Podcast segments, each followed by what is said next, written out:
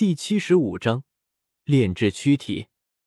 三种炼制躯体的材料都已经凑齐，接下来便是给天火尊者炼制躯体了。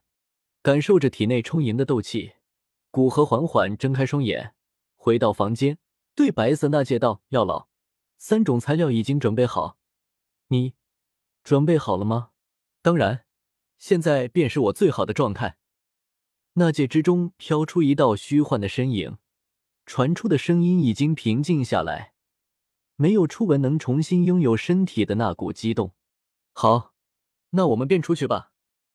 古河说完，带着天火尊者回到小山坡。到了小山坡上，古河先取出刚刚炼制成功的生骨融血丹，屈指一弹，盛装着丹药的玉瓶便徐徐飘向天火尊者。先拿着，等我让你服下。一定要尽快服下。天火尊者郑重的点点头，表示不会在这么重大的问题上开玩笑。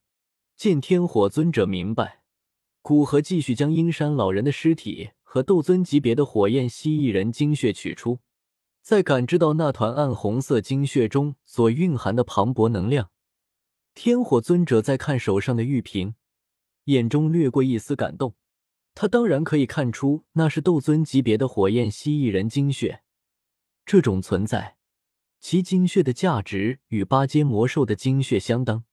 而手中的玉瓶虽然因为有着能量封印，无法判断其具体品阶，但是他感知到不久前的丹雷那种声势，证明手中的丹药绝不是简单的七品丹药，而是极珍贵的七品丹药。而现在，古河却眼都不眨的给他作为炼制躯体的材料。古河控制着火焰蜥蜴人的精血在周身悬浮，对着阴山老人的尸体一点，青色的火焰便从其指尖射出，化为一团，将其尸体包裹。接着对天火尊者说道：“给我一丝灵魂之力。”闻言，天火尊者从眉心处抽出一丝灵魂之力，飘向古河。古河抓着这一丝灵魂之力，直接将其拍入到阴山老人的尸体之中。等尸体周围的冰块消失，古河心念一动，悬浮在身边的玉瓶顿时爆裂开来，装在里面的精血顿时出现在外界，一道道暗红色的光芒在精血周围照耀而出，将整个小山谷映照的一片暗红。恐怖的能量自精血之中弥漫而出。令这片空间都变得震荡不休。没有犹豫，古河控制着精血倾洒在阴山老人的尸体之上，苍白色的肉体顿时爆发出阵阵白色烟雾，滋滋滋，被腐蚀的滋滋声不绝于耳。只见苍白色的尸体在暗红色精血的侵染下，迅速变成暗红色。一股浓郁的能量波动从其上传来。古河双手往中间一合，尸体表面的青色火焰顿时猛地升腾，肆意释放着恐怖的高温。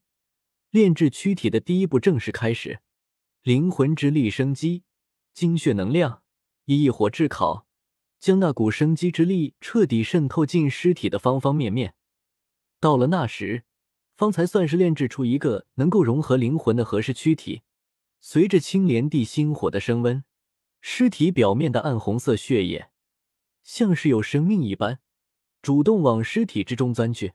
当精血渗透进尸身的每一个细胞深处，那已经死去多时的细胞，居然开始有着一丝活人的活力，要将精血渗透入尸身的每一个角落。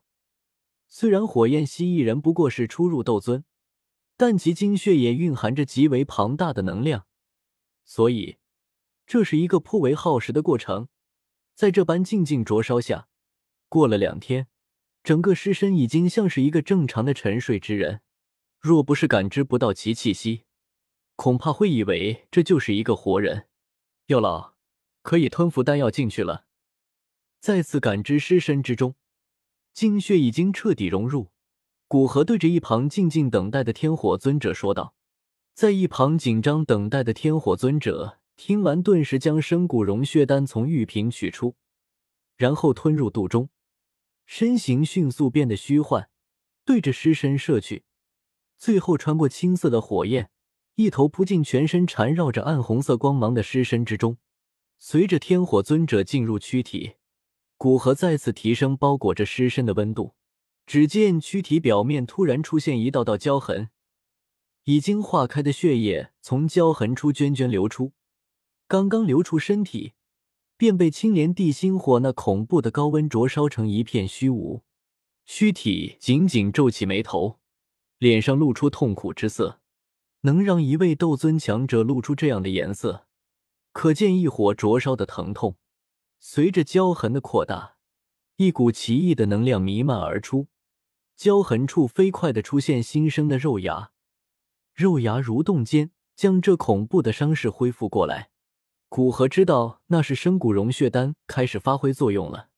随着原先伤势的恢复，另外一个地方再次出现焦痕，生骨融血丹的奇异药力也再次发挥作用，在破坏与新生之中，躯体的身体强度越来越高。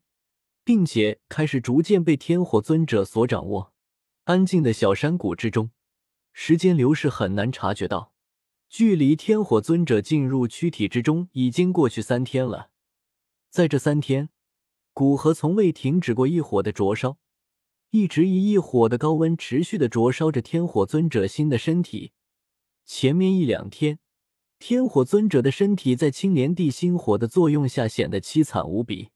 一道道漆黑的焦痕出现在其身体之后，在之后，随着一火毁灭的破坏能量与深谷融血丹的新生能量不断碰撞，增强了天火尊者的躯体强度，并让他的灵魂真正融入进躯体之中。而随着其灵魂的融入，一股浩瀚的气息在其中缓缓苏醒。三天的时间，阴山老人的尸体已经彻底变了模样。古河清晰的看见其渐渐变成另外一个人的模样，天火尊者。随着他灵魂的融入，为了适应灵魂，本能的便会对躯体进行改造，使之成为其原来的模样。当古河感知到天火尊者的灵魂彻底融入躯体之中，青色火焰之中紧闭双眼的人影猛然睁开眼睛，一道能量光柱从其眼睛之中射出。让周围的空间直接扭曲，古河轻易击碎天火尊者刚刚苏醒无意识溢散出的能量，感知着其周身的气势，颇为不满。哪怕他炼制躯体的其中两份材料要远好于天火尊者原时间线所用的材料，但现在也不过仅仅比原时间线高两星而已。